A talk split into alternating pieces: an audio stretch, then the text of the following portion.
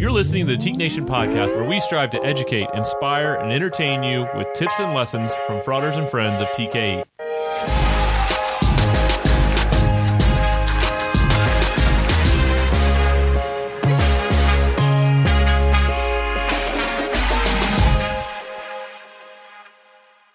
Welcome in, everyone, to the Teke Nation podcast. My name is Alex Swenson. I am alongside our Chief Executive Officer, Donnie Aldrich. Donnie, good morning. Good morning, Alex. How are you, sir? I'm doing well. I'm doing especially well because it is uh, 2021 and it's a new year, which means it's a new podcast. So, for those of you who have participated and listened to the Teke Nation podcast in the past, uh, we're going to switch things up on you a little bit. Hopefully, doesn't hurt your feelings too bad but we're going to uh, we're going to bring a little different life a little different energy into what we're going to do with the podcast in 2021 and that's going to include really donnie and myself uh, bringing value to your podcast experience, hopefully by uh, sharing a little bit about what's going on in Teke, sharing a little bit about what's going on in the world, uh, what's going on in our lives from time to time, and, and spending some time with a, a Teke guest or, or maybe a non Teke guest who can shed a little light on a, a, different topic, bring a different perspective into the conversation. So uh, I'm really excited to get this thing fired up and going. And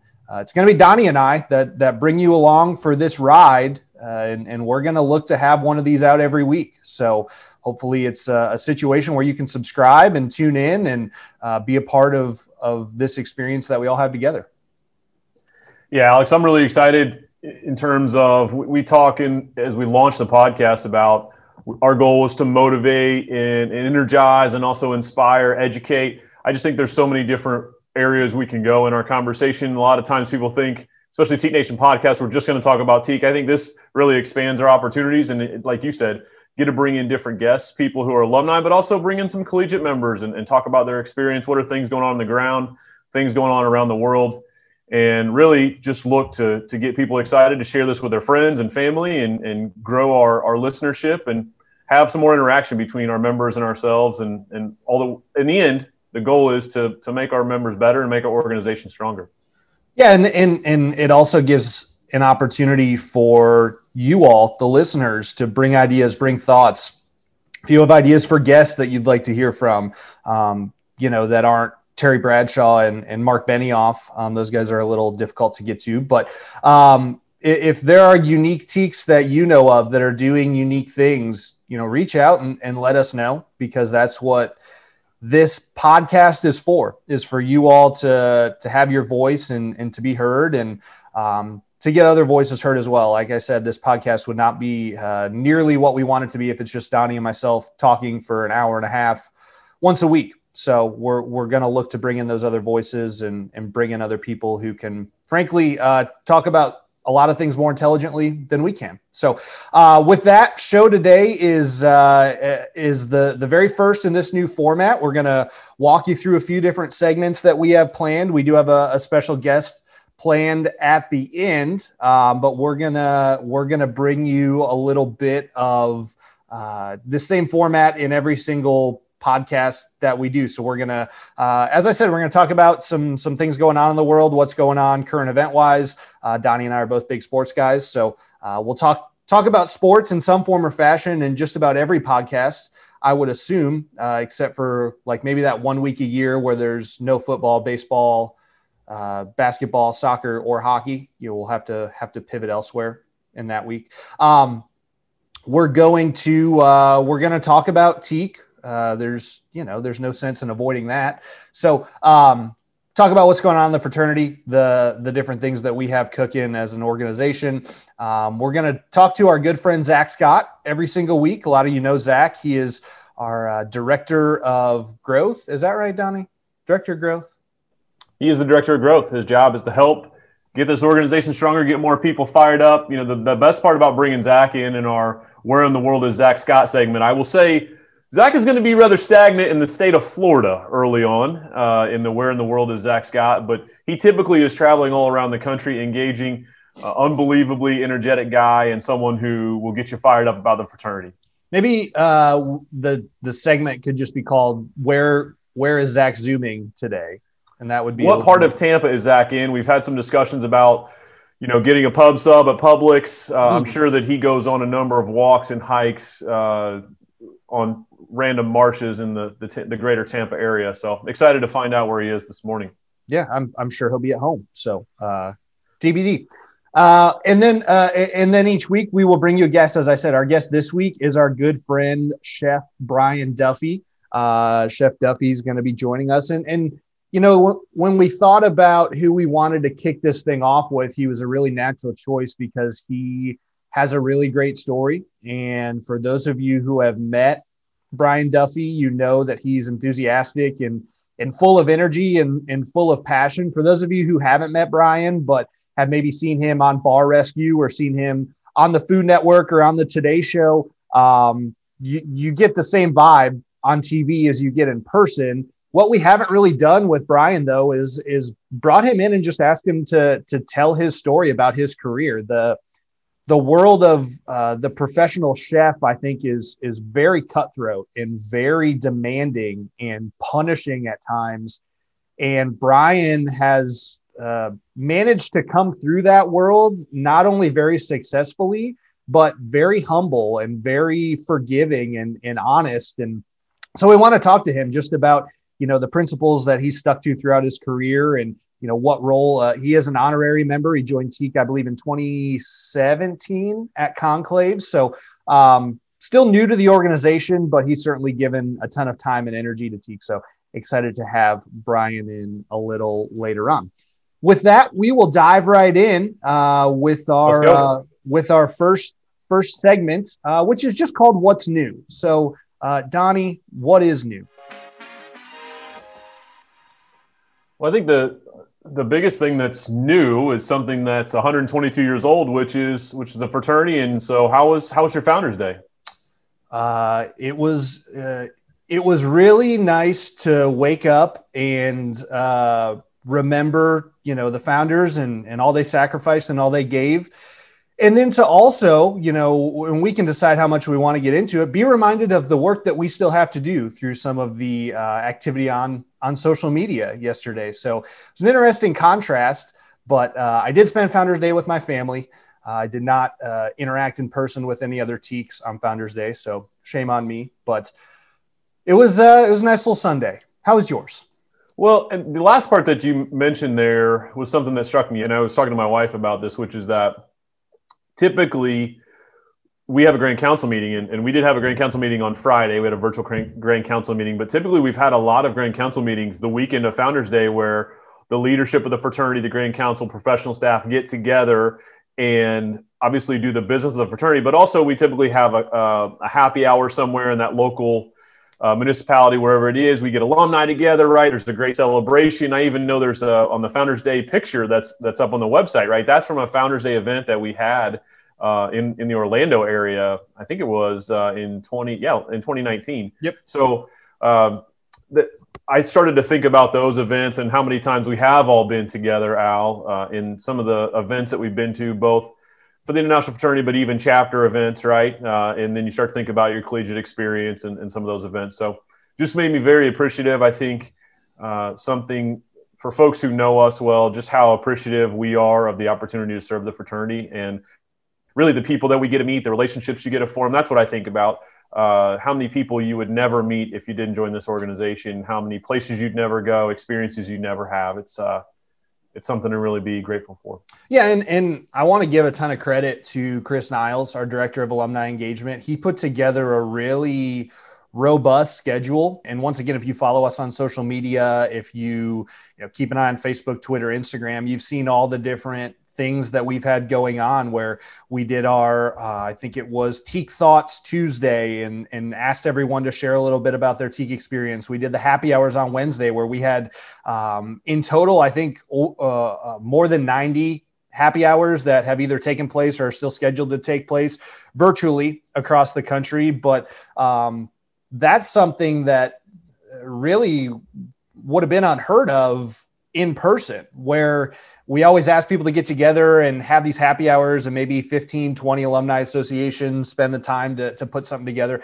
To have 90 of those is is incredible. And then we did throwback thursday. Um, we did some some fraternity for life virtual ceremonies last night. So really you know we use the opportunity that we have where everything's still virtual we're all still at home to build a, an entire week of Founders Day that we have not done before, which I think is is really cool and and something that we can build on in the future.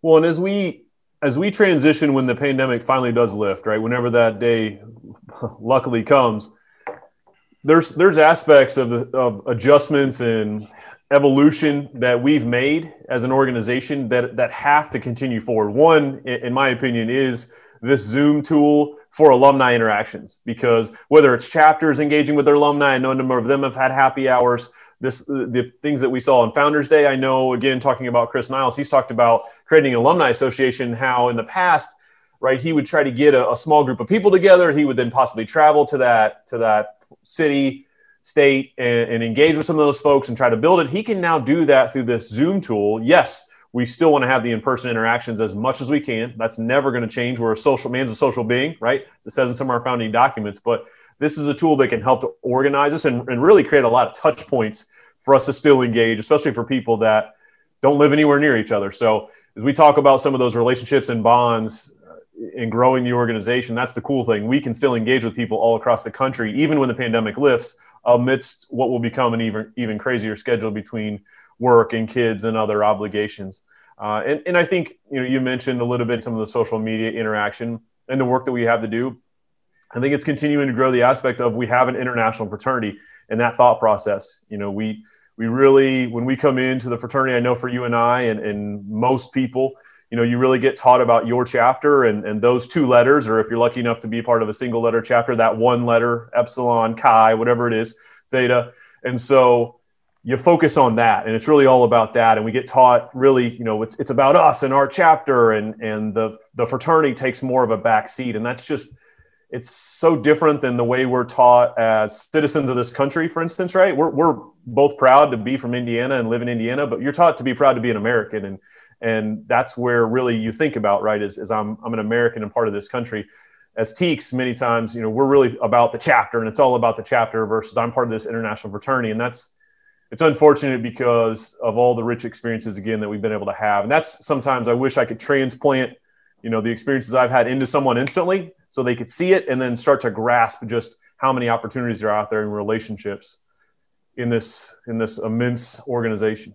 Yeah and i think too people underestimate at times the impact that they can have on the international fraternity. You talked about just thinking about your your local chapter the problems that you have, the challenges that you face, the successes that you have, and the fact that there are other groups out there facing the same exact things. We saw yesterday where we had some individuals who said you know my chapter struggles with this or my chapter doesn't do this well and other people saying hey man like we have the same issues and this is how we work through it. It's not you know, it's not headquarters' fault necessarily that this is a problem. Uh, although we are, we, when I say we, I mean the offices of the Grand Chapter. You know, we have a responsibility to help our chapters work through those issues, certainly. And and yes, there have been failures on our part in the past as well. But there are a lot of resources outside of that teke bubble that that so many people live in that they just they don't think about because they haven't been exposed to it through an RLC or leadership academy. And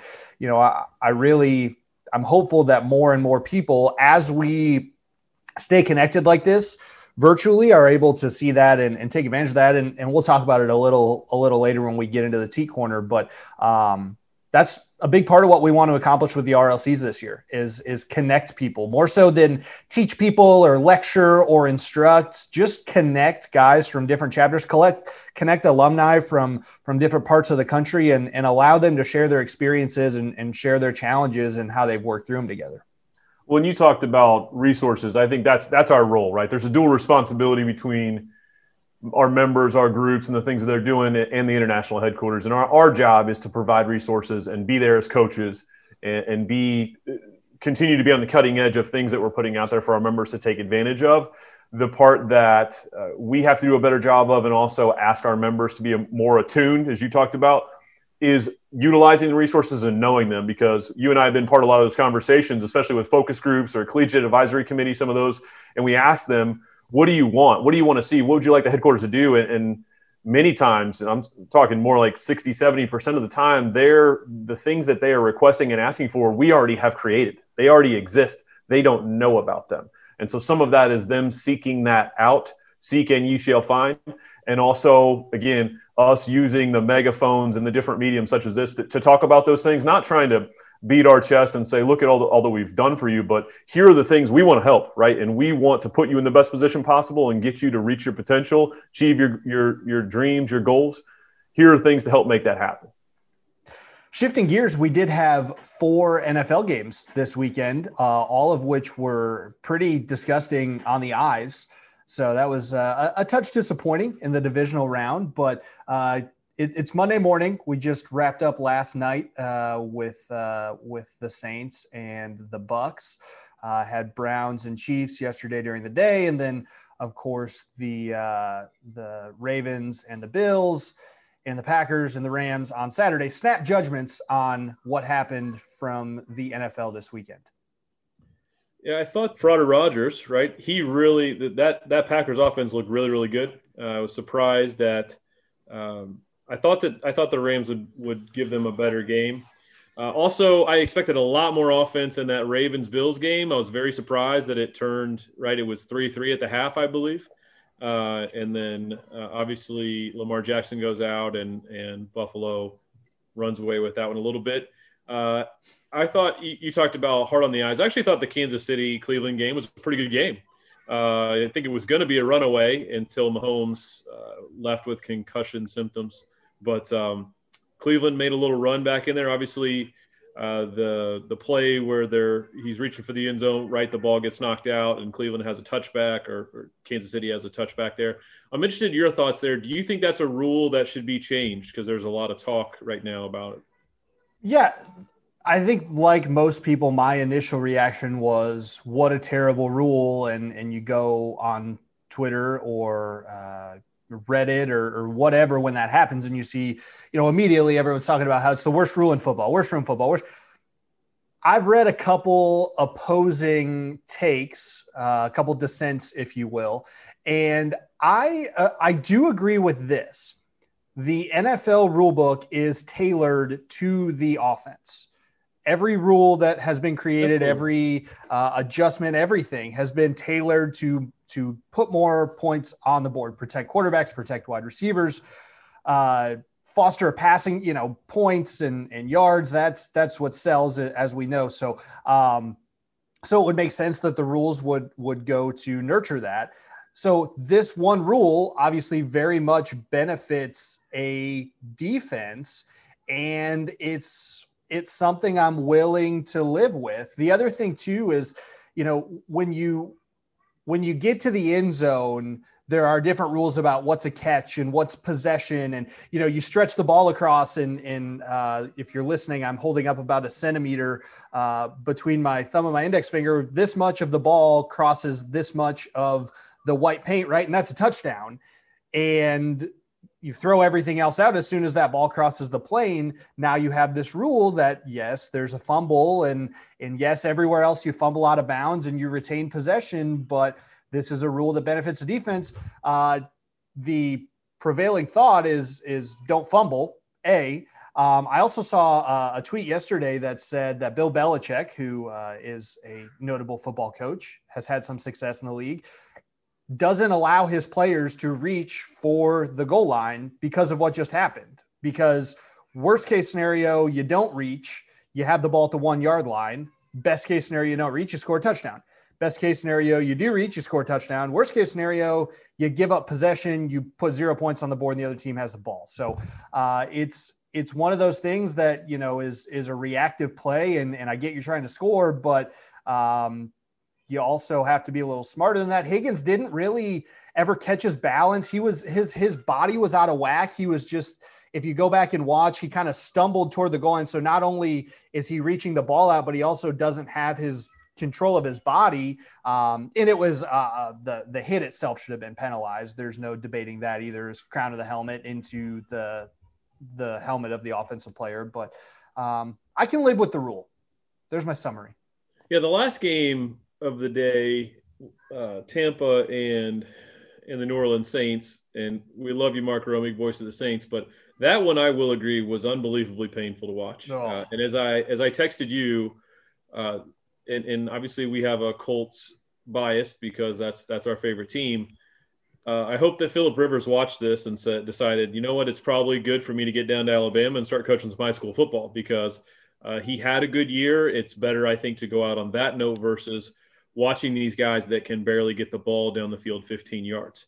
Uh, and and whenever Brady gets the ball down 15, 20 yards, if you watch, he throws these rainbows, right? He doesn't fire it down there. He throws these arching passes. And unfortunately, right now, it's giving enough time for the corner of the safety to come up and, and bat down. I mean, the amount of plays you saw that there was a uh, Mike Evans on a go route. He had him for a touchdown and he essentially underthrew the ball. And the safety made a great, I mean, made a great play, the corner, and knocked it away with his left hand. I think it was Lattimore, uh, made a great play. But at the end of the day, I think a different quarterback, a Josh Allen, right, one of those guys, they just kind of fire that thing and let him keep running, which uh, reminds me as well. Josh Allen had to be amped up in that game because there was four or five balls, especially in the first half, right, where guys were open down, running a fly route or to post, and he literally overthrew them by five or seven yards. And uh, my wife was literally saying that he is overthrowing everyone. And I know there's some wind and there's always wind in Bill Stadium, right? But uh, he seemed pretty amped up.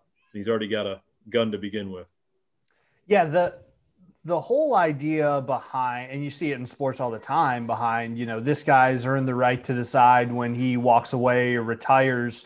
Uh, it sounds good to say, and and it's not always easy to to take a guy who's been your quarterback or go to basketball and you're say your point guard or a, a, starting pitcher for a baseball team and say hey you know, it's time to hang it up or we're going to move on um, and sometimes you get burnt as the colts did with peyton manning but uh, it also comes back to burn you a lot of times. And yeah, I, I texted you and a couple other people, you know, it's a tie game in the fourth quarter, two of the five best quarterbacks in the history of the league. Uh, and I'm just bored out of my mind. Like it was just, I can't believe that, that there were 50 points scored in that game. So, um, yeah, that was, that was rough. I, I mean, the Bucks whooped up on the Packers earlier this year, obviously, and uh, that'll be a, a, game to watch. And, and we know Tom Brady can play in the cold, but watching him play yesterday in the Superdome with no wind and, and no weather, and the velocity was getting on his balls, and you know, you put a little pressure at his feet and start scrambling. Um, I, I have a really hard time seeing the the Bucks win that game, but that's why it's not well, played on this podcast. Yeah, well, and I tell you, they, they, they had 50 points because the Bucks had four turnovers, right. and a lot of them they got back into uh, Saints territory on that or ran it all the way back. And the Saints, a lot of their points were either the trick play with Jameis or uh, there were those two really good punt returns uh, that they had.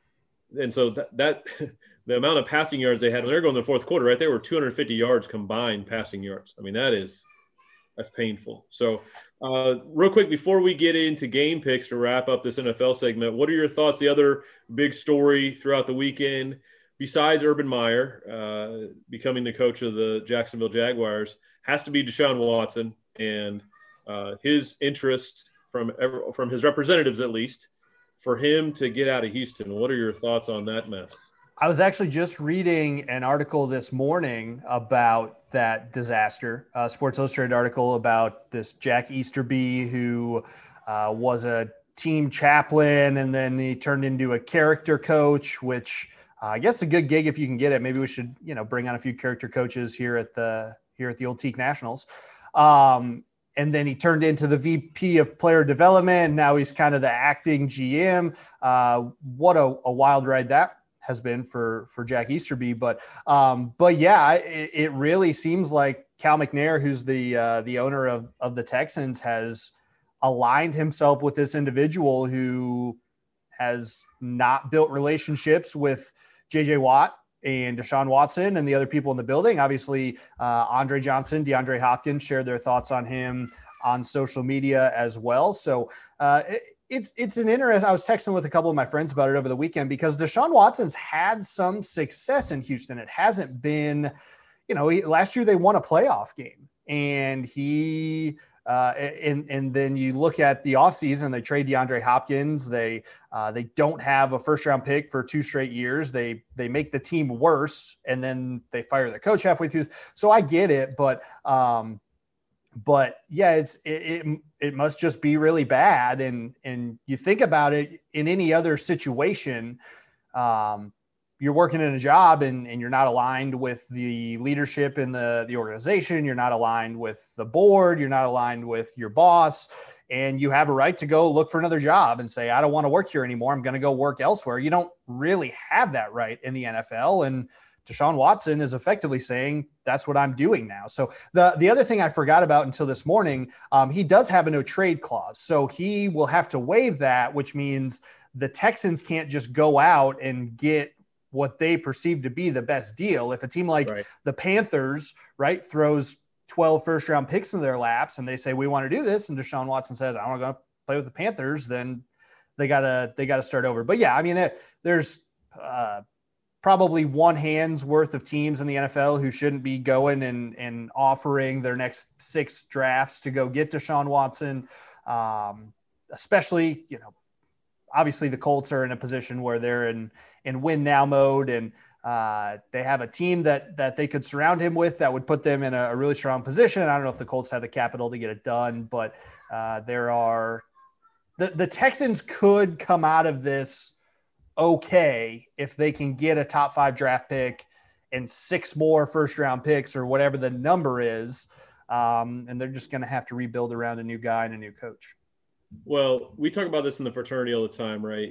This is where leadership matters and having people who are uh, sharp on the in leadership roles, but also people who build relationships. To your point, because it's a travesty what they have done between Deshaun Watson, DeAndre Hopkins, J.J. Watt, right? I mean, they they had talent and and the ability to really build something strong over the last few years, and frankly, even with luck and and all the success the Colts have had, you know, the the te- Texans had won I think four or five years, won the division, uh, and so they they really had a lot of opportunities, and now it looks like it's going to completely go down go down the drain. And and I've heard some people, especially around here, say. You know, the Texans would never trade within the division, right? They'd never trade Watson in the division. For any other NFL team, I a thousand percent agree. The Texans seem to be so dysfunctional in the way that they make decisions that I I could see it if you if you gave them the right the right package. But I, I don't know. You know, I, would read it as well that it's one of the, the, the least desirable head coaching opening. Right? Who who wants to go in there now and, and be a part of that? There's always people who are looking to get one of those 32 spots in the NFL, but uh, it's going to be a lot of work and, and a well, lot of trust that has to be built. And and I've I've come around on the idea when it comes to sports franchises that more than anything, the team owner dictates the success or the failure of the franchise. You can hire. So it's another good example. It's why I'm not, as a Colts fan, I'm not super concerned about the Jags with Trevor Lawrence because I don't think that their owner, Shad Khan, is a good football owner. And I, if you have an owner who continually makes bad decisions, Trevor Lawrence may be the greatest NFL quarterback in NFL history but you still need the right coaching staff. I don't know if that's Urban Meyer. We'll find out. You still need the right GM. You still need the right uh, player personnel guys who are out there making draft picks and signing free agents. And if you don't have an owner who can make the right hires and then stay out of the way, it's the reason, frankly, the Cowboys have had the most successful roster and Jerry Jones, or not the most successful, one of the most talented rosters. And Jerry Jones just won't get out of the way and let the team operate. And he hires Mike McCarthy, which – doesn't look like it was a great hire. They don't have a GM. He's kind of the GM, also his son. So uh, we're fortunate. Uh, Jim Irsay catches a lot of flack uh, because he's had some some incidents, but Jim Irsay knows enough about football to be dangerous, but also knows enough to to let his people get in and do the work. And so um, I just think that ownership aspect is so crucial, and it's why bad franchise. You look at the Knicks. You look at um, uh, you know teams like the the Marlins in baseball like the the ownership of the team matters a lot more than we realize think, oh, we'll hire a new head coach, we'll hire a new GM, we'll put it right. That's going to put a band aid on it. Everything will be great. We'll get a new quarterback. You got the wrong owner, and and there's there's nobody to. The owner has to decide to sell the team, so there's he doesn't have a boss. Then you're in trouble, and and I think that that is the case with the Texans as well. It's just poor management from the very very top, and there's no oversight for someone to step in and say, "Hey, sell the team. Hey, give up your role, give up your your power." Um, so that's why you, you I just I think they're going to keep struggling. And you're right; they could absolutely trade him within the division because they've not really done anything right in the last two or three years uh, from a decision making standpoint. All right, game picks. Who's going to the Super Bowl? So uh, I already said I, I, have a hard time seeing the Packers lose the game, and, and I will stand by that. I do think it'll be a, a close game. Um, but I'll go I'll go Green Bay uh, 27 to 23. And then uh, I have two two overarching thoughts from the weekend that relate to this next game. The first of those is how if you're the Browns, do you let Chad Henne run for 13 and a half yards on third and 14? Like, how does that happen? I just I don't know. I know they're in man coverage. Everyone's back was turned the quarterback. They didn't think he was going to take off. They only rushed four. How do you let that happen? The second overarching thought is the Bills have now looked pretty bad in two straight games. Statistically, they got outplayed by the Colts. They won. Congratulations. Uh, they needed right 101 yard pick six plus Lamar getting hurt. Uh, the Ravens were in that game to the end. The Ravens played pretty poorly. Um, all that is to say that I think there's some some fool's gold there with with the Bills. Um, as as long as Mahomes plays, I think the Chiefs will win that game uh, 34 to 24. I think they'll win by 10. Um, I just, uh, Josh Allen, as you mentioned, has struggled to, to be as accurate as he was in the regular season. Uh, their defense has been really good, but I just, I, I don't think the Bills are quite there yet. And, and they keep winning and people keep loving on them. But they have not looked super, super effective to me. Uh, if Mahomes doesn't play, you know, now they have a chance to get to the Super Bowl playing two pretty bad games, and who knows what's going to happen in the Chiefs game. But Mahomes is in. I, I, think it's Packers Chiefs in the Super Bowl. Yeah, I agree. Uh, it'll be a rematch of Super Bowl four. I know we both. Uh, I mean, we both watched. Yeah, one of my favorite entirety. Super Bowls. Yeah, we both watched it in our entire in entirety when Kansas City won uh, Super Bowl four. So I, I think that you're gonna 31-24 is my prediction for for the Packers over the Bucs. And if Mahomes is right, which from what it seemed on social media and some of the the replies that he had to folks of I'm all good, uh, I actually think that game could get a little sideways. Uh, and I know that was my prediction with Alabama, right? That they they won big. I, I think the same thing could happen here.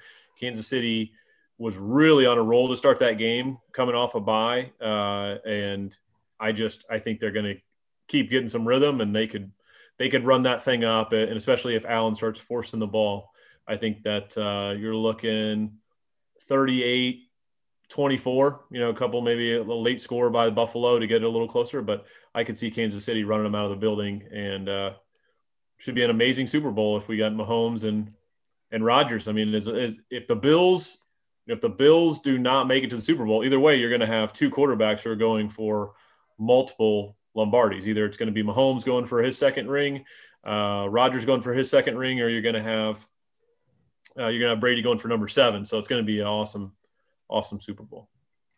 Yep, yep. I uh, I'm already already looking forward to it. I really, to me, the Packers and the Chiefs are the the two best teams in their conferences. Uh, they have been all year. So that's the Super Bowl that we uh, deserve, and hopefully it's a super. Well, depending on uh, depending on your allegiances, from my perspective at this point, with with no more dogs in the fight, hopefully it's a Super Bowl we get.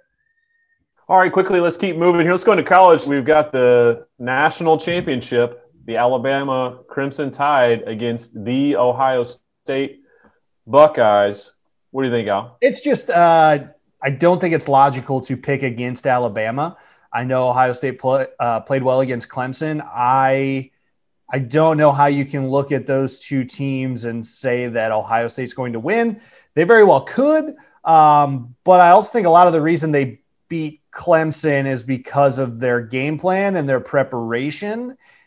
And I don't think that that Nick Saban is going to allow Alabama to make the same mistakes that Clemson made that allowed Ohio State to win that football game. Yeah, I'm a huge Saban guy. Uh, he has elite discipline that he creates as a leader, uh, system systems that he creates, and uh, which then makes me a huge Bama guy. So uh, definitely rooting for Bama, and and actually, I don't know that this game is going to be close. Everybody else is on the other side because Fields had an amazing game against Clemson. I think that uh, from everything you saw, Ohio State had the Clemson score in their locker room all off season, right? All they were thinking about was taking down Clemson. I feel like they put all their chips, all their energy, everything into taking down Clemson, and they did a hell of a job. They played a great game. Fields threw it all over the yard. Some of those throws those rainbow deep balls are going to get him drafted probably second by somebody, uh, at least in the top five. Yeah. But I think tonight uh, they are going to get uh, the wood put to them. I, I just think that you're going to see a lot of Najee Harris. You're going to see a lot of DeVonta Smith and why he won the Heisman.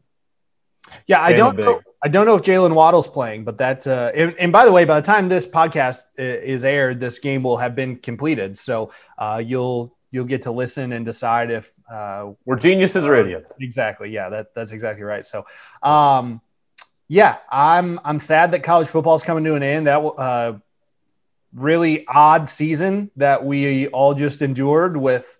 Uh, you know, some teams when you looked at the top 25 after week seven or week eight, there were some teams that were six and two, and some teams that were, you know, three and one. So uh, that was, I I don't know how to how to sum up the college football season other than just just chaos. But uh, at least at least we got college football this year. Yeah, I will say if if we had this podcast in May or June, what we thought the odds were that we were going to have a college football season, that we thought we were going to have an NFL season, I think we would have said they were pretty low, and and uh, both institutions should be applauded, the yeah. NCAA and the NFL, for finding a way to get to this place and to have a season just based off the entertainment value and the things that it's done while many of us have been cooped up in our houses or in our communities uh, to be able to continue to to have sports has been a great thing.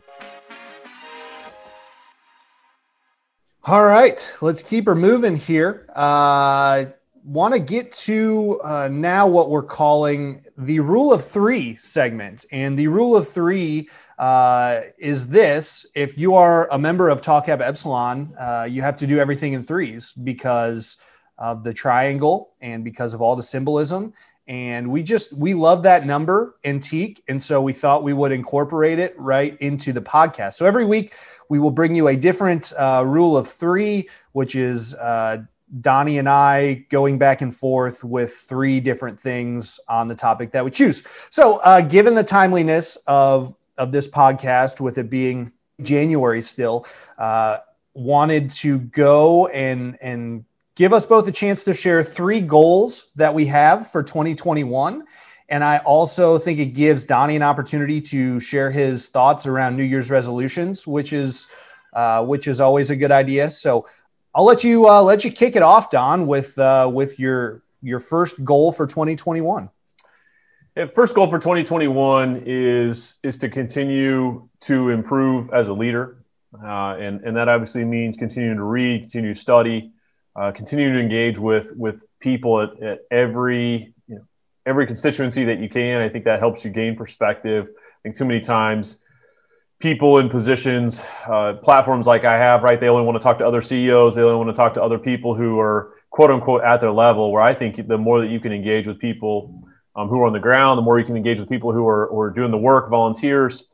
That's the those are the people that to help grow your perspective and make you better. But also, yes, you should be reading and studying and learning from some of the elite people in every single industry, uh, folks who have reached the top of their craft.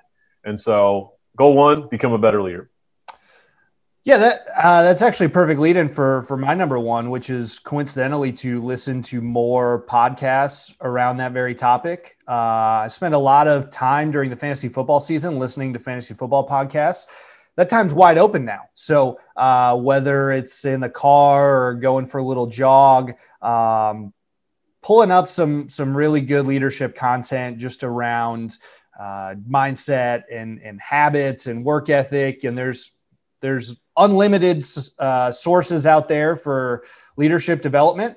Some better than others, as we know, just because uh, somebody's successful in, in life doesn't necessarily mean they're qualified to give their thoughts on leadership. But, um, you know, my goal is to find the right ones, the right voices to listen to, and, and to do that a little more often than I did in 2020.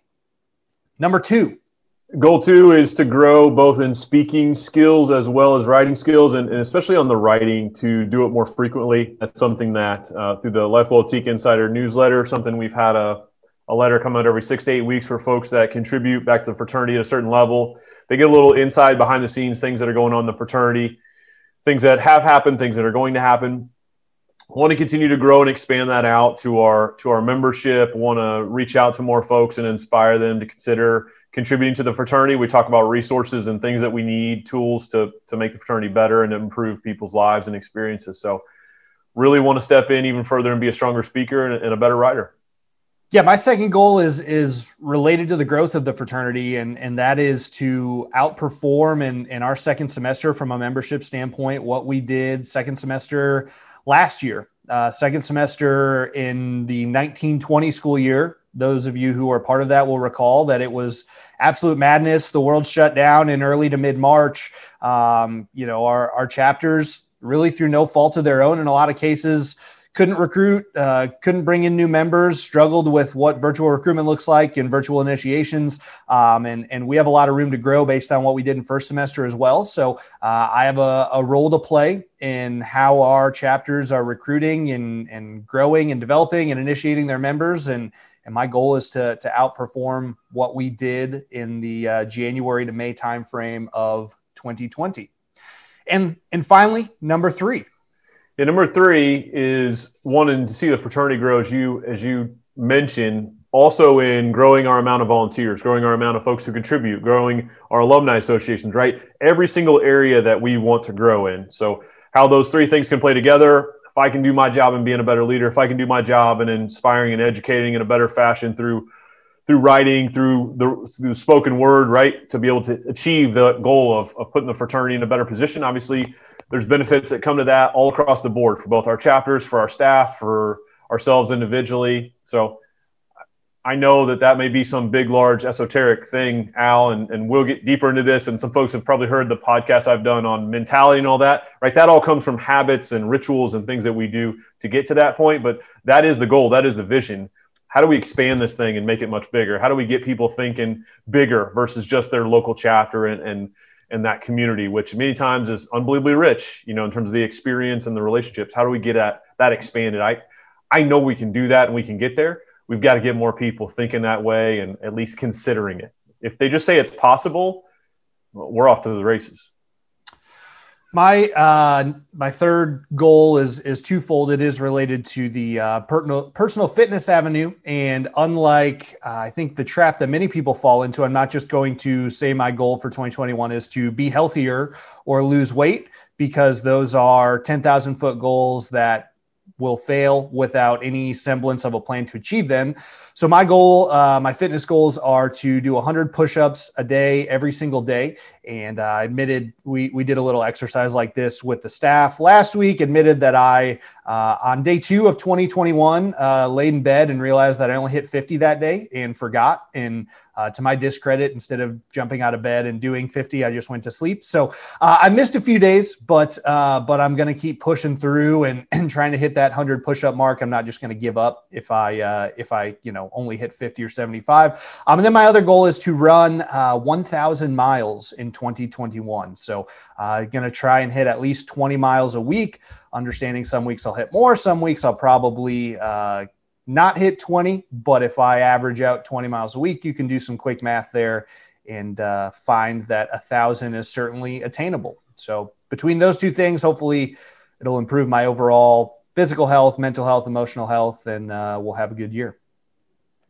Well, that's awesome. And you you mentioned resolutions and my thought on resolutions with which people have been entertained by over the years. I just I think that they're ridiculous. Uh, I think that the the thought of resolutions, unfortunately, it's put in the thought process at the beginning that it's something that I'll try. It's not something that's necessarily going to happen, right? And you can always go back and say, oh, uh, I'll just get a new resolution next year, or if you haven't achieved it by February, right? It's it's almost as if you haven't, if you fall off the wagon a little bit, right, in terms of your resolution, I'll just wait till next year. Versus, why not start up on June 3rd or you know March 8th or whatever the day is that I, today's the day I'm going to change my life and change my rituals and change the things I'm doing and focus on this. I just think January 1's been set as arbitrary date where people set up goals that they don't even believe many times and they don't unfortunately put the put the systems and the structure and the pieces behind it to make it happen right it's like i'm going to start doing this and then it's very easy when you're you're putting in something new to fall behind on it and then start to tell yourself right there's all these other reasons and you don't have time and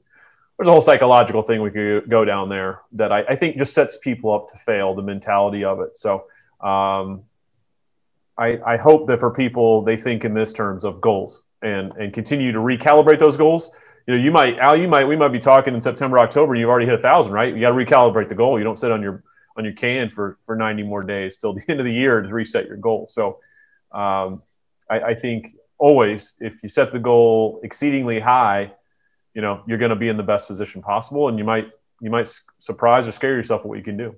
I think uh, there's there's a lot of money in in the idea that we could automate some sort of resolution bot that you could go onto a website and type your resolution and then you get asked follow-up questions uh, because that's i think where people fail is the whole oh you know i'm going to lose weight. Okay how? You know what habits are you going to change to lose weight? Oh i want to eat healthier. Okay how are you are you going to eat two salads a week instead of a burger? Are you going to you know eat a healthier breakfast every instead of eggs and bacon every day you're going to eat uh, you know uh, a banana smoothie? Uh, I, those are the questions that that need to be asked. You you could eat. I said a, a, thousand miles a year, twenty miles a week. You could even push me and break that. Okay, how are you going to hit twenty miles a week? Are you going to do three miles every single day? Are you going to do two big runs? Are you going to go out on a Tuesday morning and run twenty miles every single like? You have to continue to break things down. So I think it's all about the follow up. And if you are someone who's trying to lose weight or trying to eat healthier, trying to become a better leader, whatever that resolution is for you, you know, ask yourself those follow up questions and and push. If no one else is going to push you, push yourself to build a plan and change habits that are going to allow you to to hit those goals.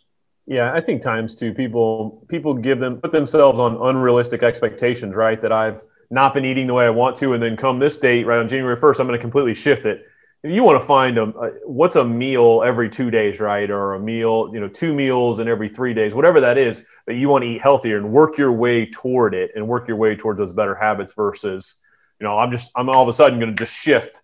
That's very, very difficult uh, for pe- for anyone to do. So what are steps you can take and, and that climb, that journey towards where you're trying to go? Yep.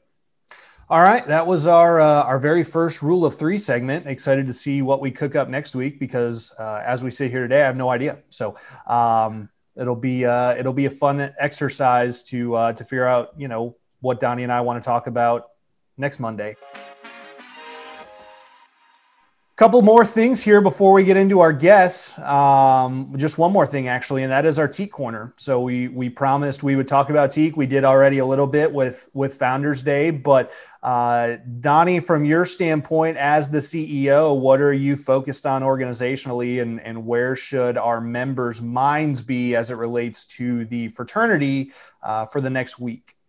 Uh, really around RLC. RLCs are coming up. Get registered. There is no additional costs to to be registered uh, in terms of going to RLC. We'll say this: there is an expectation that you have either paid your collegiate fees or that you're on a payment plan. And the thought process there is we're not charging an additional fee to go to the RLC as we typically do. We're holding a hotel and all the, the costs that go with the event.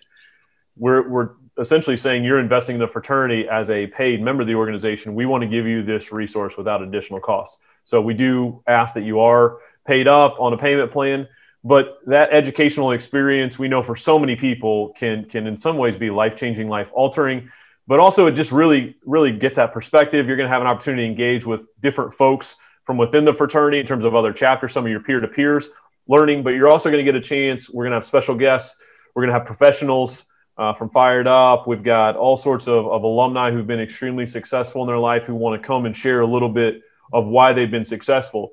And, and the piece in there is what are nuggets and, and, things that you can take? I think a lot of times people go into a session, they think the person's just going to, for 45 minutes outright, they're going to give them nothing but, but gold. The truth is, no matter who the speaker is, there's parts that you're going to take and you're going to dispel, and there's things you're going to take and, and you're going to run with. And so that's why you got to stay engaged the whole time. We ask people to take notes, but anytime we have an educational event, I get fired up, especially because that's going to make you better. It's going to make us better uh, there's always something to be learned there. So I'm excited about RLC and, and that going into recruitment. You know, we've really got to crush it this second semester. A lot of campuses have deferred.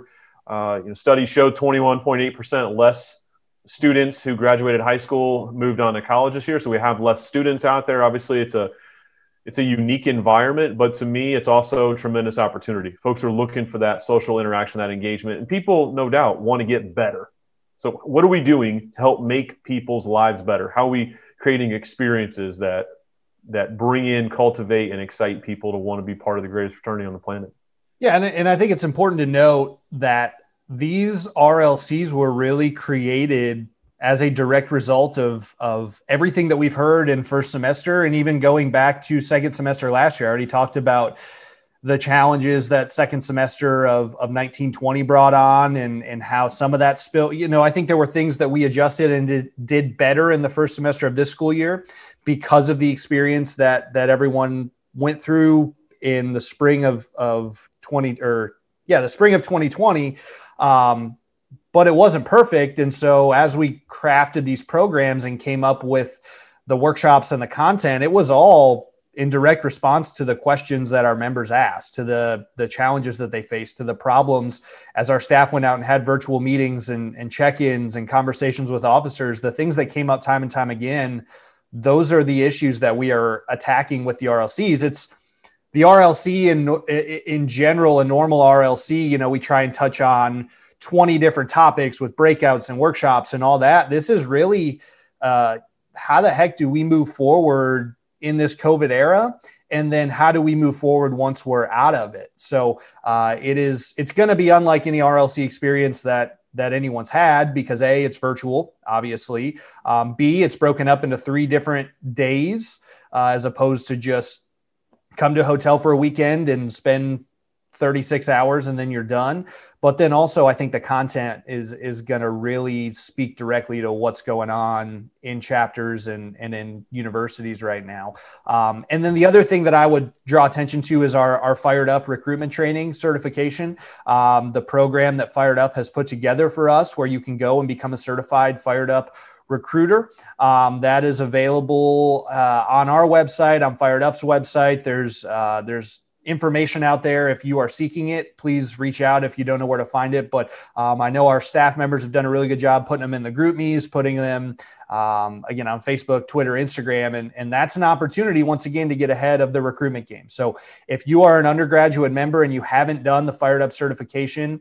It's two hours of your life that's going to put you in position to make a very long term impact on your chapter or colony from a growth standpoint in that investment it's a zero dollar investment on your part. It's a two hour investment and i think the return on that investment will far exceed uh, almost anything that that we do as a fraternity in my opinion. It, you know outside of maybe leadership academy and, and rlcs investing two hours of your time to to maybe get another four five ten guys in your chapter that's a no-brainer for me.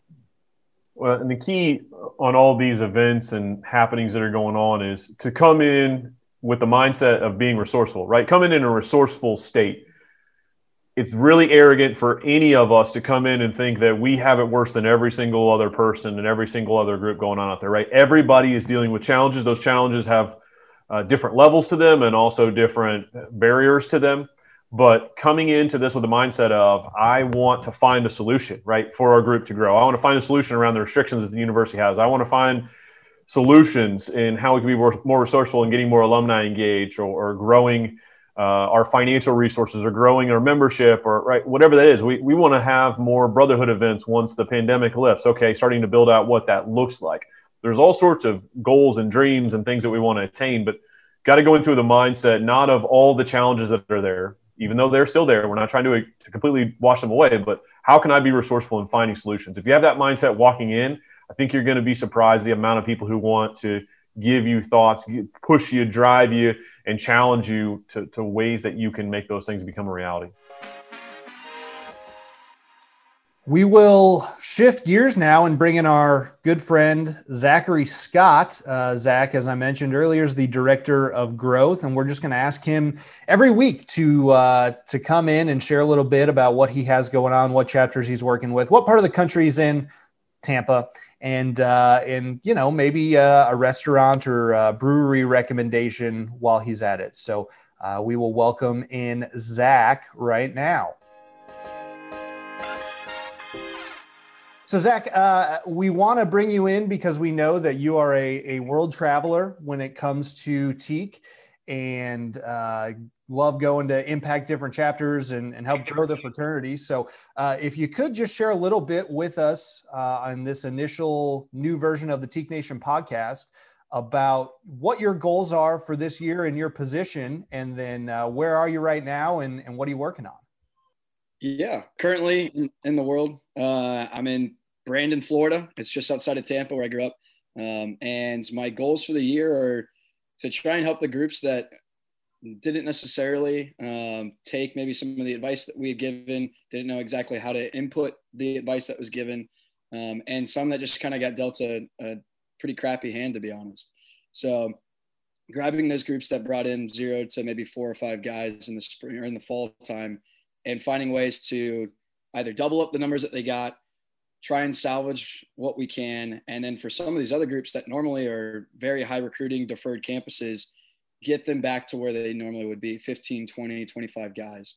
Um, some of those schools like the Wash U's, the Loyolas, um, working with whatever their their latest updates on their campus are and finding ways to to pull out some success, especially as things are starting to change. I think for the better um, just around the world.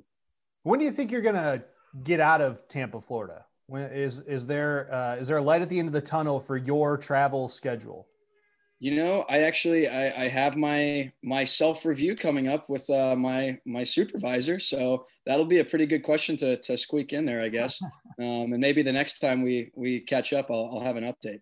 But yeah, we'll, we'll see. I actually was talking to good old Frater Kimball, who's a, a fan of the podcast, of course and uh, maybe come out to help SLU and, and Wash U if, if they uh, can get back to, to being on their campus and being able to recruit at, at Wash U.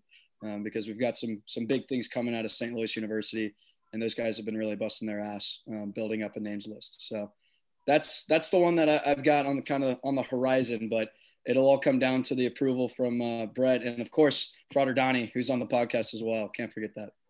So Zach, what are what are one or two quick tips that you would give? You've been talking about throughout the fall and the pandemic, uh, the way that we recruit virtually, especially some of our alumni that are listening to the podcast, volunteers, right? What are a couple tips you have uh, to engage with folks or get them to consider to deliver in this challenging time? Yeah, I think the biggest one we've spent a lot of time as a team talking about this is the accountability find ways to utilize the people around you to hold yourself and hold your members accountable. Talk about the volunteer teams, using the staff person that is your like go-to contact or whatever you see the emails right now. Obviously, if if you're in the fraternity, you probably are getting an email from Chris Niles. Um, even utilizing that relationship, finding ways to tap in, um, but especially those volunteers that are right there, your chapter advisors, your BOA members, um, the recent graduates use those people to set that accountability hey i need you to make sure that we get this done right i need to have xyz submitted by next friday um, and build that accountability for yourself right? If you're a Prytanis if you're a recruitment chairman and have that bleed into your own leadership style right? For the other exec members and the other chapter members below you in a sense if you're managing that recruitment effort. I, I would say maybe another piece is contact and talk to as many people as you can. That's one that we we are constantly pushing is build relationships and that comes from either sending out DMs, it comes from utilizing contact lists that your IFC or university puts together for you. Join organizations and clubs. This year has been um, this last year has been the best time if you've been looking and holding out on joining another organization, another club. That was this has been your moment, and I would say even into this next semester. But you need to join things. You need to find new people. You need to stop being scared of sending DMs or random texts or picking up the phone and calling people on your contact list. And uh, make sure that when you're organizing these lists, right, have a main database where you can put them all together, build that thing over 100, 200, 300, um, because it's all it all comes down to 10 to 20 percent of those people if you're doing it right. Beautiful. Well, we we appreciate the advice, appreciate the check-in. Uh, hopefully, you can you know leave your your parents' basement at some point in the next uh, six months, even if it is just to go to St. Louis and and hang out with uh, with Frater Kimball. Um, congratulations on the win on Saturday. Good win for the Bucs. Tough loss for your Raptors last night. Um, so trying to keep everything in balance. A lot of losses for the Tampa Bay Raptors. That's all right. They'll they'll get there. Maybe that uh, maybe that shift down south. They're just they're still trying to acclimate to the weather. It's pretty tough. All right. Well, we appreciate it, Zach. We will check in with you next week. And uh, if you need anything from Zach, feel free to reach out to him, Z Scott at tke.org. We'll talk to you soon, my friend. Thanks, awesome. Zach. Have a great one.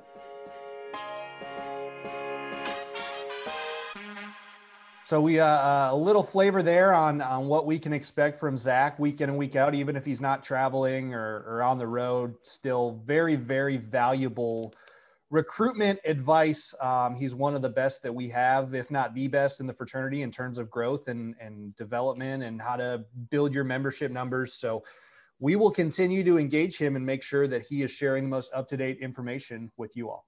Yeah, I feel like he didn't come too high or too hard as I expected he would. So he's just starting to he's loosening people up in this where is Zach Scott segment. Dip your toe in the water. Just, you know, get a sense for the temp and then decide if you want to jump in or, or take the stairs.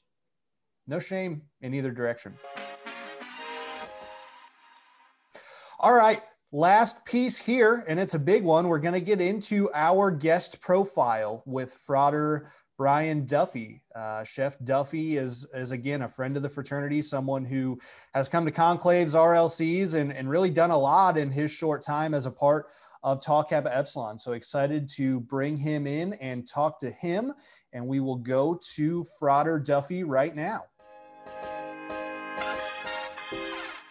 Brian, before we get to anything else, I think the world is waiting to know on your reaction to uh, Doug Pederson's firing and just the general uh, calamity that was the Philadelphia Eagles 2020 football season.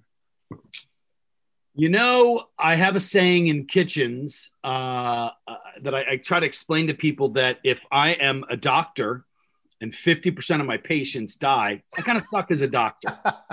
I'm a cab driver and you tell me that you want me to drop you off at 54th and 5th in New York City and I drop you off at 53rd and 4th, I kind of suck as a cab driver. so, to apply it to a kitchen, if I'm a cook and I give you a burger that has to be cooked and you can't get the temp right, you kind of suck as a cook. So, if I'm a coach and I can't win a game, I kind of suck as a coach. Yeah, this this interview is really going to play well in the Northeast. I feel real good about that demo. This is this is phenomenal. I mean, you know, I mean, it's just that simple. Look, I would love for the Eagles to go all the way every single year. Uh, you know, I mean, I made fun of uh, of um, uh, what's that guy's name? Brady, Tom Brady. you know, I made fun of him when he left uh, when he left New England, and I thought he's going to go down to Tampa. You know, he's going to kind of shit the bed a little bit. Now look at the guy. I mean, it's like, you know, he's just he is as good as he is. So we had a couple good years. We had some fun. Uh, it was awesome being involved in a in a city that had won a Super Bowl, especially after all the years that we had gone without doing something like that. The camaraderie, um, the friendships, the uh, the joy that was felt through this entire city was just absolutely awesome. Uh, I'd love to feel it again. Well, I think that's that's part of the issue as a Philadelphia sports fan is you let yourself feel joy and then it just all just all collapsed for you. I mean, like we, we really we just have a lot of fun. I mean, if there's not some form of like last minute play to bring it to the wire, then then it's just really not a game for us. That's I right. mean, whether it be Stanley Cup, whether it be World Series, whether it be Super Bowl, whether it be who knows what it is. You know, I mean, it's just makes us who we are. That's right. We well, were the Broad Street Bullies, for God's sakes. now that uh, now that we we covered that ground, uh, do appreciate you joining us here, Brian. And um, you know, my, our, our, goals here today, as as we've talked to you about, are just to get a little bit of insight into to your career and not only how you have continued to succeed and thrive throughout COVID, but um, throughout the last several decades. And um, and obviously having you as a part of the Teke family has been a, a huge uh, a huge part of our success and, and being able to engage you and, and keep you involved. So uh, appreciate you being with us. The first thing that I, I just want to ask you is for those out there listening who might not be familiar with how you found the fraternity and how you became a part of Tau Kappa Epsilon can you just shed a little light on that? Sure. So, um, a, a, good friend of mine, Brad Bohannon, uh, had reached out to me and said, basically, do you want to be in a fraternity? And I thought, you know what? At that point, I think I was 46 years old, maybe 45. And I thought, you know, I, I didn't have a normal college experience. I mean, I went to college. I, um, I, I, enjoyed college. I had a lot of fun. I didn't love it. So I actually ended up quitting and going to culinary school. Um, and, and so for me, it was like, you know, I wanted to do a little bit of research. You told me all about Teke and, and what it was. And, um, what the background was. And I thought, I'm going to New Orleans and I'm going to drink with a bunch of college kids. Like, I'm just going to hang out at a conclave with a whole bunch of really cool college kids.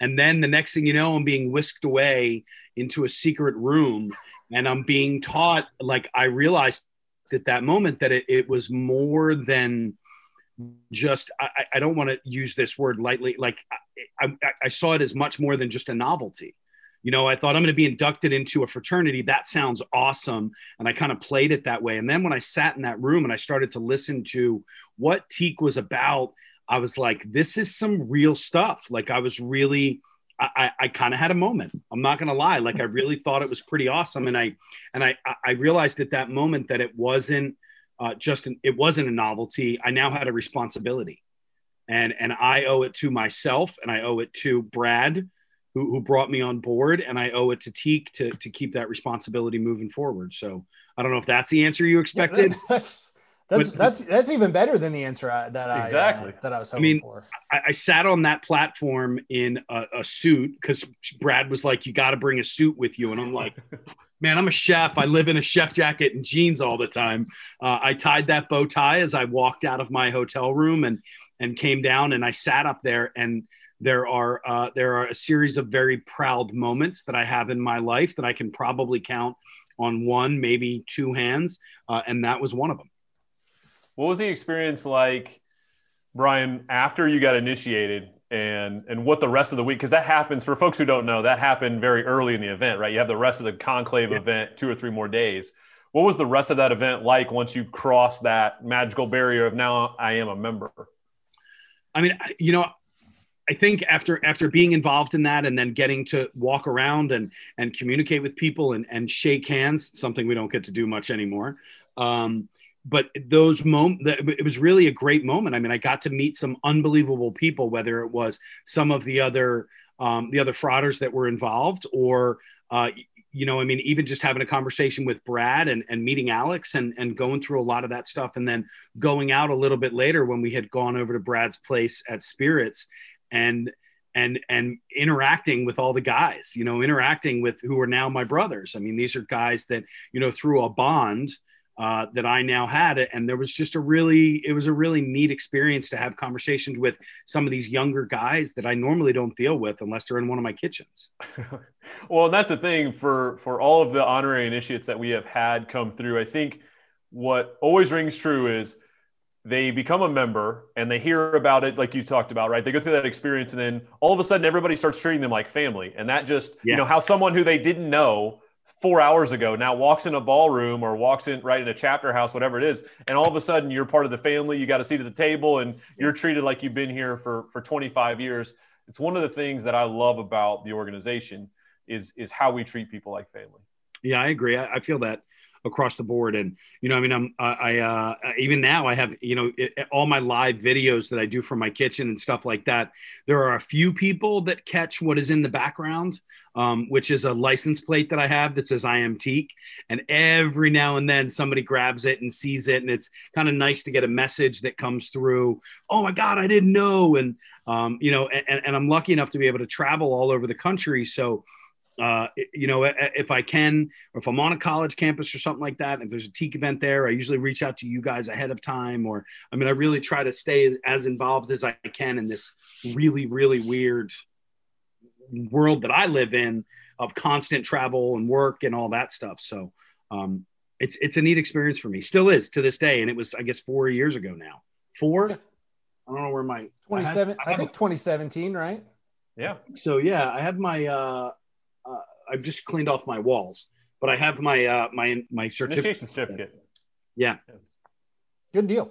That's that. I mean, that's and that's I always, and I wear my pin. I wear my pin. Oh yeah, all the time. Oh yeah. You know, it's in my little Dopp kit, and every time I've got to get dressed up, it's on there. And I've actually stopped before and been like, "Hold on, I got to go back upstairs." You know, I got to go grab it. So it, it's kind of funny. There's just there's a comforting feeling of that. You know, so and yeah. and I mean, so many people join the fraternity and and don't feel that way, even whether they join in college or whether they join. There's uh, Brian's holding up his Teke guide there. If, if you're listening, right on my desk, um, right next a, a little a little light reading on a on a Tuesday afternoon. Um, maybe you know maybe you could find your way into the Teke guide someday, Brian. Um, I would love to. But uh, back to the the earlier point is is you know the connection you feel to the fraternity. It's it's because you've taken the time to put in to the fraternity and get to know people. It, it wasn't just something that you did once and wow right. yeah sure a couple days in new orleans great got to hang out with my friend brad. You you do reach out and ask if we have uh, uh, chapters on certain campuses or you're going to be in a city or uh, you continue to to be a part of our our podcasts and our videos. And so uh, it's a good a good lesson in the whole experience is is you do get out of it what you put into it and if you're committed to building relationships and building that affinity for teke it'll it'll pay you back pretty pretty quickly right I agree. I absolutely do. I mean, even little stuff like support that I've had from you guys on whether it be, you know, a show that I'm airing or, um, you know, you guys are always saying, Hey, look, we're, you know, we're doing a, a, a, a, building, the leadership building that you guys do, you know, can you be involved? Can you make it down here for a day? Can you do this? And I, I try, I mean, I, I right. love the one that we did in Atlanta and, and the fact that I got to stand up and speak in front of everybody, and then I sat into some of the other forums. Who's the general? Uh, the gentleman who's the general or the uh, Whittington? I mean, general come Whittington. on. Yeah. How could how how could you not walk away from meeting a man like that and and not feel something? Whether it be of pride of what you're involved in, or pride of what you've done in your life, or pride of things that you're going to do in your future. I mean, those are those things. Those are things that I talk about and I take away from it I mean, to stand up there and have a bunch of, of guys ask me questions or me to talk about what it is that I've done in my life is a really, really neat thing. And then to have somebody who listens to that and then is able to come up and have an educated conversation with you about it or, or try to incorporate what I've done in my life in a way that they can try to be successful is a, is a huge accomplishment for me. Well, and that's a great lead in to, to our next question, which is you're in a highly competitive field, right? Uh, in the culinary field. And obviously, uh, I'd say probably you know six, eight, ten years ago, and you can probably tell us, educate us even more so when when a lot of these cooking competition shows and these types of right really took off. Yeah. Uh, but I'm I'm guessing there are thousands upon thousands of chefs that want to be on some of these shows. Can you talk about the culinary field? You, you you mentioned you know in college you decided this wasn't for me and went into the culinary field. What spurred that? But also just your journey in into becoming what you have become and the work that you've done to get there because I think a lot of folks think you know you can become an overnight success, and I'm sure there's a lot of work that's gotten into being at this yeah. point in your life. I mean, I, people ask me all the time, like, what was it like? You know, when did you make that decision, and and, and how did you get to the point where you are? and it is i mean it was a lot of work. I mean i graduated. I, I took a little bit of a different path because i'm I've, I've always been kind of a leader. And i've always been one to once i set my mind to something i'm going to work my butt off to get to the, the highest level that i that i can. It has nothing to do with for anybody else.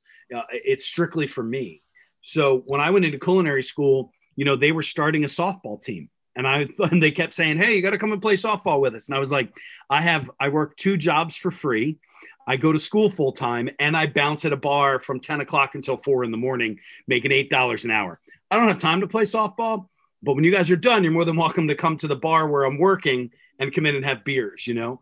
Uh, and, and I knew that when those people were never going to, they were never going to be competition to me. You know, it was just something, and I kept thinking to myself, okay, there's another rung on my ladder that I have to do to get to where I have to go. Um, I made a decision that I was going to go as far south as I possibly could at that point, and I graduated culinary school in December 6th, and I was in Key Largo on December 9th.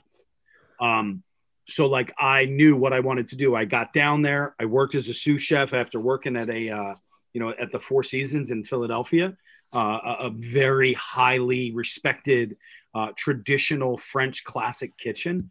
Um, and and and and everything after that was kind of strategic in what I did. I was the chef at a bunch of places. Um, it was something that I, I I I kept pushing myself to do. I wanted to be the best at what it was that I did, and then it kind of took a little bit of a twist and started to put me on TV, which then gave me a whole nother platform where I could use what I love the most about what I do, which is the education of it. I mean, I love being an educator. My father has three master had three master's degrees and a doctorate. You know, my mother is highly educated as a nurse. My sister taught autistic kids, and it was like education has always been a part in our family. So for me to be able to share the knowledge that I have is is a great thing. Somebody once said to me, "To keep what you have, you got to give it away." And if you think about that a little bit deeper, you know, for me to keep the knowledge and all the information that I have, I've got to share it. I want to give it out to people all the all the time, and that forces me to go even further with my education. One of the uh, along those same lines, one of the things that's always struck me about you is is that you at least come across to, to me as very humble and very level-headed and and and kind. And i know that there's a, a, stigma at times on the the industry. Some i know not every chef is is gordon ramsay um, but uh, but it you know there are more he's not the only one right as far as as far as i know. And so how have you kind of uh, well have you had some of those moments um, and then how have you elevated yourself to to stay humble and to to push forward in a field where a lot of the you know it seems like ego and and you know self-preservation seems to be really uh, highly uh, highly seen attributes amongst that that industry so I always talk about the fact that no matter how long I've been in the business, I will always have my first 10 years. And my first 10 years I take now as a learning tool, really. I was not a nice person. You know, I mean, I really just was not a nice person. I, I graduated uh, from school. I left the Four Seasons, where I, you know, at the Four Seasons, I had a chef who walked in and shook my hand and thanked me for being there every day. And then I left there and I went to work at a restaurant in Florida where I worked with a guy who threw potatoes at servers. You know, and I thought, well, well, wait a second here. this I, I was I was I misled? Is this not the way that things are supposed to go? No, I never threw potatoes at servers, but but I, I, threw words, you know, and, and I, I was always kind of a, a loud guy. I, I realized you know many years into it after almost leaving the industry that that I needed to let go a little bit and I needed to let people make mistakes. They had to make their own mistakes rather than me stopping them before they got to the mistake and micromanaging and, and being in the kitchen from seven o'clock in the morning until one o'clock in the morning. And I had to allow my staff to develop. I had to give them the tools that they needed. So I talk about my first 10 where I was not a nice person and and I still have people that will come up to me and be like, "Man, you were tough to work for, but I learned stuff from you, um, no matter what year it was." And then about 15 years ago, I made a decision. God, that seems so long ago, but you know, I made a decision that I was going to back off a little bit and I wanted to give my staff an opportunity. So I started changing the mindset of what it was working in kitchens when I was there, which is uh, here's your schedule on, you know, it's Sunday. Here's your schedule for Monday like how am i supposed to live a life if i'm getting a schedule on a on a on a monday morning or on a sunday night at 10 o'clock when i've got to be there at 7 o'clock the next morning?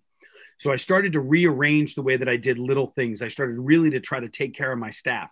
Nobody ever closed. If i had a guy who worked on friday night he closed he didn't close on a saturday night. I try to get my schedules out two weeks in advance so that my staff could live their lives. They could they could schedule and plan around things. It's not a nine to five job You know, it's not a Monday through Friday, nine to five, where you know you're going to be and you're going to be you're going to meet your buddies at the bar at 5:30 on a Friday. It's not the way that it works. So I started to change that. I started to really give my staff the opportunity to empower themselves uh, with with creating items. We used to run contests, and that really just changed everything. Uh, changed my my persona in the kitchen. It changed uh, negativity that I had. Um, it changed me taking work home with me uh, it really just made for a much lighter and more enjoyable kitchen. And then they put me on bar rescue, and I started yelling, scream at people again. you know, and, and I think that's the biggest misconception when I walk into restaurants. You know, I just went into a client's restaurant this weekend in Kansas, and I walked in, and you can automatically see everybody. They're all kind of standing there, and they're not sure what's going to happen, and and I immediately just show up with a joke, you know, or a sarcastic way. Oh, I guess we decided not to clean today. How about that one?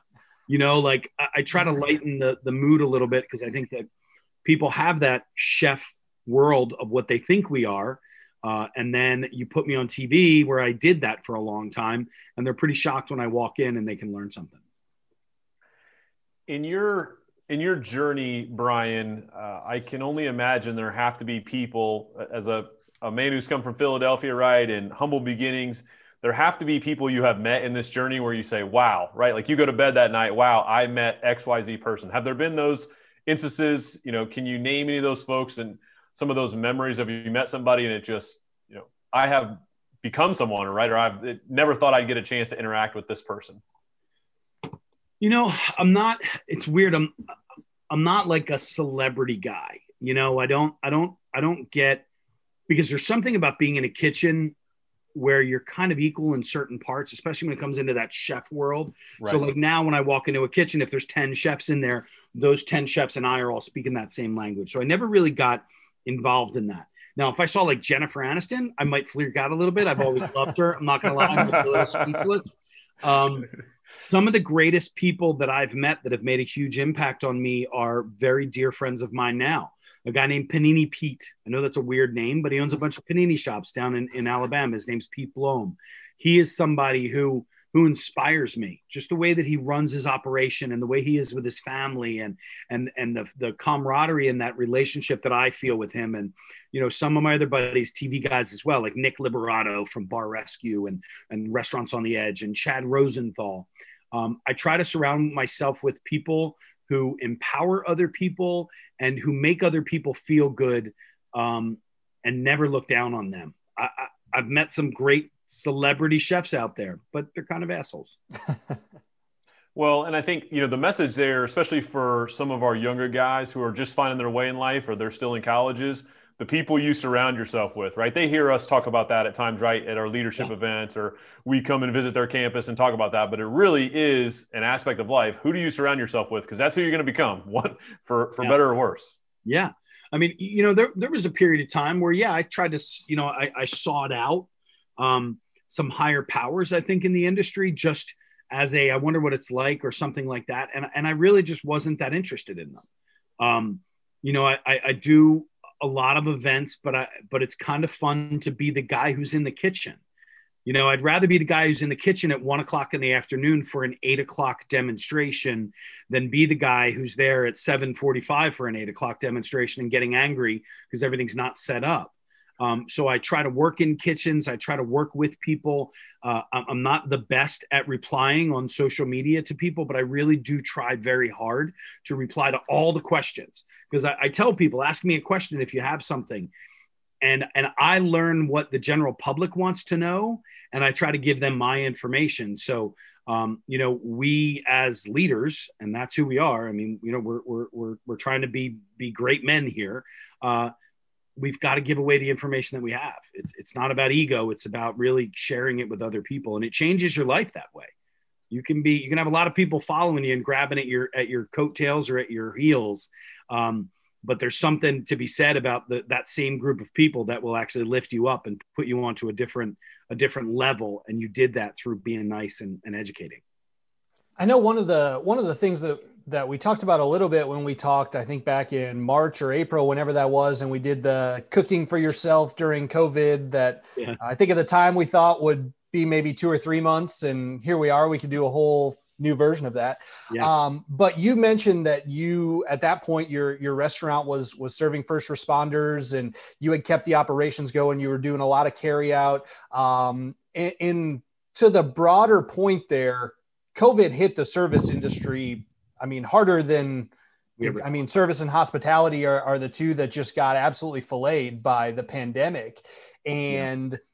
I know for you and, and for a lot of restaurant owners out there, it, it, was all adversity. And so when you think about, you know, how you bounced back from that or how you took the lemons and made the lemonade or, or maybe another professional challenge that you've had throughout your career, you know, what has been your principle when you hit that adversity and you need to, to bounce back or you need to look on the bright side, even when it, it doesn't really feel like things are looking too good for you. How have you responded to that adversity throughout your your time as a professional chef? Wow, that's a good question. Um, for me, I, I, didn't have an option. That was number one. You know, I, I, flew home on March 17th from Fort Myers, Florida, which I, I spend every St. Patrick's Day down there. Uh, and I flew home and, and we, we didn't know what was going on. You know, we were, yeah. this was, this was, you know, we had heard some weird rumblings through February, you know, January, a little bit of a conversation about this weird thing that was going on. But March 14, 13, 14, 15, 16, like people were scared. And I remembered flying home and I texted my staff and I said, "Hey guys, I'll be I'll be back later this afternoon. Are you guys all okay?" And and one of the responses to me was, "Just hurry up and get back here." Um, and and I I got back into the restaurant and I said to everybody who worked there, uh, "What do you want to do? What do you guys want to do?" And they all said, "We want to stay open." Two of them did not. My daughter, who was who was 16 at the time, uh, my ex-wife's husband uh, works uh, in a hospital, so Fiona was like, "I can't. I, I don't know what to do," you know. But we got into it, and within within seven days, our sales had exploded you know, I mean, we really, we really just we doubled in, into the first couple of days, and and it was a big thing. Like, okay, we need to get ready for this. And then the next thing you know, we start hearing about all the restaurants that are closed and that can't have people in. And what do we do? And how do we handle this? And and I started to kind of look around at some of my peers, and the hustlers are the ones that really started to shine through. Um, we then realized at that point, and that there there was there were a whole bunch of people out there who didn't have an income. You know, I mean, we living working in a restaurant is is is not doing it for financial freedom, boys and girls. I'll let you know that right off the bat. Okay. Very few and very far between are the millionaires that are rolling around serving or cooking in the restaurants. So uh, at that point, I decided we were going to do something called staff meal uh, which staff meal for anybody who works in the industry knows that it is it's that time when everybody gets together as a unit. We're all one group. The cooks cook the food for you. We all sit down at a table. We have a conversation. And it's a really nice time before it gets super crazy in the restaurant. So we started a thing called staff meal at first we were just giving them away uh, to anybody who came in with a pay stub that showed us they were laid off. It ended up being into hospital workers as well. We started feeding hospital workers. And then uh, uh, I, I, got a phone call one day that said, I heard you guys are giving meals away to hospitality and, hosp- and first responders and stuff. Can I, can I buy some? So we created a link online that was called Staff Meal. You clicked on it, it was a $10 meal, but that meal fed three people. So we didn't make any money off of, of Staff Meal. To me, it was an opportunity just to cover the cost for what we had. Uh, there were a couple times where one of my purveyors donated two cases of chicken, you know, so we made sure that we put some chicken in there or something like that. And then it turned into we started to have corporate sponsorship where people would call up and say, I have $500 to spend to feed a hospital. And then we would take a post it note or 30 of them off of the wall and they would feed 25 or 50 people whatever it was and then we would add in an additional 30 meals or something like that. Like um, it, it, was it was i just felt like it was the only thing that i could do you know? And and as as as restaurant workers as hospitality we are always thinking of ways that we can serve. It's just what we do. It's ingrained in our being. We work new year's eve mother's day father's day birthdays christmas thanksgiving because we're serving. That that's what we do. So we had to give something back, and that to me was the only way that I could do it. That's incredible. Yeah, I mean that's uh, no other word than that. I, I, I had not heard that story from you, and and you know I knew a little bit about what the restaurant was doing, but I hadn't heard it from start to finish. So appreciate you sharing that and shining some light on on the good things that you and the rest of your staff accomplished throughout the pandemic. Thanks.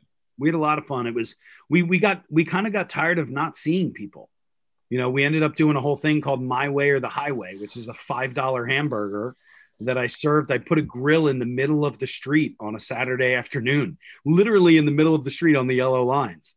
And I just started grilling burgers out there, $5 a piece. The first week we sold 25, and every week after that, we sold a 100. Um, you know, and it was an opportunity for community to get out of the house, come and sit outside. It was March, April, May, June, July. Like everybody wanted to get out, nobody knew what to do. So Everybody got to my place. They sat in their cars, they sat in their trunks, sat on the hood. They walked down the streets with burgers. You know, they sat at our socially distanced tables, which could you imagine having a group put together and not using the word socially distanced right now? um, so we have to make sure we say that. Uh, but, uh, you know, I mean, it's, it, we just, I, am a community guy, man. I, I, I, I, I like having people around me. I, I like having people around me. So when you think about people, humanity, right, Brian, and obviously being in kitchens and restaurants your entire life. You know, what are what are some of the lessons? And I, I know you've shared a number of them so far in speaking with us, but what are what are some of the lessons you've learned just about humanity, about people, just being around it every single day? I mean, look, we every uh, being in a kitchen, man, you have every single walk of life. You know i mean everything from a kid who's going to college and and you know working on his doctorate to you know a, a woman who's a single mom at home with two kids and just trying to make ends meet to uh, you know people that really want to work in the industry. And so for me one of the big things that i learned is that we all have something going on you know and and what might be super important to me that day is probably not super important to somebody else but but we've got to take care of each other you know, I mean, being in the in this industry is is a is a big family. People take care of each other, you know, and and and for me, that was one of the first things is that there's a there's a diverse group of people that are out there in this world. A lot of us grow up in our neighborhoods. We stay within our bubble. We stay within our comfort zone. Um, I think being in a kitchen and travel for me has is the greatest book that I've ever read. Um, you know, I mean, I couldn't imagine not I couldn't imagine not traveling. I couldn't imagine not meeting different cooks or chefs every single day. Um, and the other thing that I've really learned is that it, there's nothing wrong with asking a question. You know, I think people see a question as a, as a, as a sign of weakness. Whereas for me, a question is a sign of, of empowerment. I want to know, I want to know all about you. Tell me everything, you know, tell me how you run your kitchen because that might sway or change the way that I do something because it might sound like a better idea. So Absolutely. if you're out there and you're in that workforce and you're and you're you're doing it, ask questions across the board. And if you're working for somebody who is not willing to give you answers or or help for you to grow, then you're in the wrong place. Yeah, run. Yeah, run. run. Get out. Yeah. Well, Brian, the uh, appreciate the insight and and answering some of these questions. And, and I know we we talked about this when we talked last week and at the beginning today, but uh, for all the time that we've spent together virtually or in person at the RLCs or a conclave, we've never really had a conversation about your beginnings and how you found the fraternity and, and your career. So uh, yeah. the, the, opportunity to do so is, is, really appreciated. I would be remiss if I did not ask for the, the man who uh, always seems to have 17 irons in the fire. Uh, if you have anything coming up here soon that you wanted to, to share with the group so nothing that, that I can name publicly. Oh, okay. I uh, see. I see. but I have, uh, I have, uh, I'm looking at three properties right now. Um, one in upstate New York, on Long, or one in Long Island, uh, two in the Philadelphia area, and then I have a startup that goes live uh, with my brothers in March. Um, and I have my podcast is coming back out in the next couple of weeks. Uh, and I'm still doing consulting. I just took on uh, two new clients, which I haven't done in a long time. Uh, I really was focusing on my own stuff, and um, I want to I want to help some other people right now. Uh, you know, with whatever we can to help them to be successful during this time. So, yeah, that's kind of what I'm doing. Very cool. And traveling. Travel. Yeah, well, best we can. Yeah, well, I mean, I'm I've I've I've traveled. yeah, during a lot of this, I mean, I got to spend some time out in Montana. Uh, I did some mountain biking out there. I did a bunch of hiking through uh, Wyoming, and uh, I'm heading back out to Montana in a little while. I'm going back out to Washington. I just got back from Kansas, so um, nice. yeah, I, have spent a lot of time getting tested.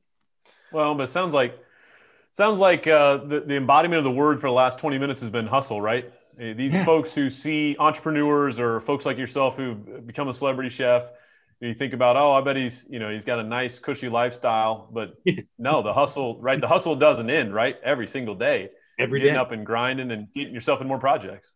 Yeah, every single day. I mean, it's it's always something. You know, I just got off the phone with a lobster guy who wants to do some stuff with me, and uh, this morning I had a conversation with a meat company. Uh, you know, I mean, it's it's kind of never ending. And for me, it's it's not just opportunities, whether it be to get a paycheck, um, but it's opportunities for for education because I'm constantly trying to see what is going on, what do people want, what are what are they eating, what are they looking for. Um, and you know, I mean, I always say the day you stop learning is the day you die. So, yeah.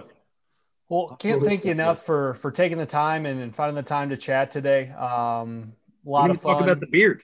What's that? We didn't even get a chance to talk. Oh, that's I, that was that was pre that was pre recording. Uh, yeah, exactly. Uh, Duffy's, gonna, Duffy's gonna be in a beard podcast uh, that's coming out here soon. Uh, any just should I just drop that and, and walk away or you, you could drop it and walk away. We're good. so for those for those beard connoisseurs out there, uh, you know, if you have a favorite beard podcast, there's a good yeah. chance that that Brian's going to be on there soon.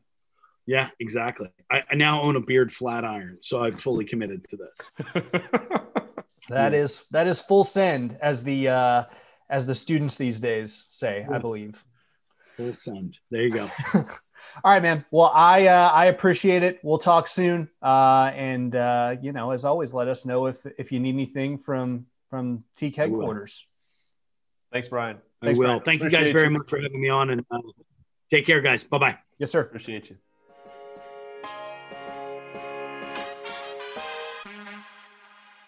And a big thank you once again to Frater Duffy for his time. Looking forward to seeing him moving forward in a number of capacities on television and at Teke events and, and all over the place. Um, check him out on Instagram, on Twitter, on Facebook, very active there as well. So uh, always fun to, to have him as a part of this show and hopefully won't be the last time. Maybe he can be our first recurring guest down the road, something to maybe build toward. Hey, I know people would enjoy hearing some of his cooking tips on on the regular. So, uh, well, excited. I, I my cooking tips if you really. Right, I understand that you have this ongoing uh, duel with Frater Duffy, and, and you in some ways want to live the life of Frater Duffy. But yes, I would love to have him on regularly to continue to give us some tips, and for amateur chefs like myself, and even for professional chefs like chefs like yourself. Well, I, I you know, I, I would counter back that I, I do already have a job, so I'm not interested in in that life that that Duffy's leading. But you know, maybe when I retire, maybe that'll be a nice little pet project for me. All right, that is our time for today. Appreciate you all joining us, coming along for the ride. Looking forward to a, a bright, fun year of of podcasting with myself and and Donnie. And once again, if you have suggestions, tips, feedback, thoughts, potential guests, you know, reach out to us on email or, or Twitter or Facebook, what, whatever that medium is that you choose to engage. We want to hear from you and we want to make sure that you all feel uh, engaged and supported throughout this podcast. Any closing thoughts, Frater Aldrich?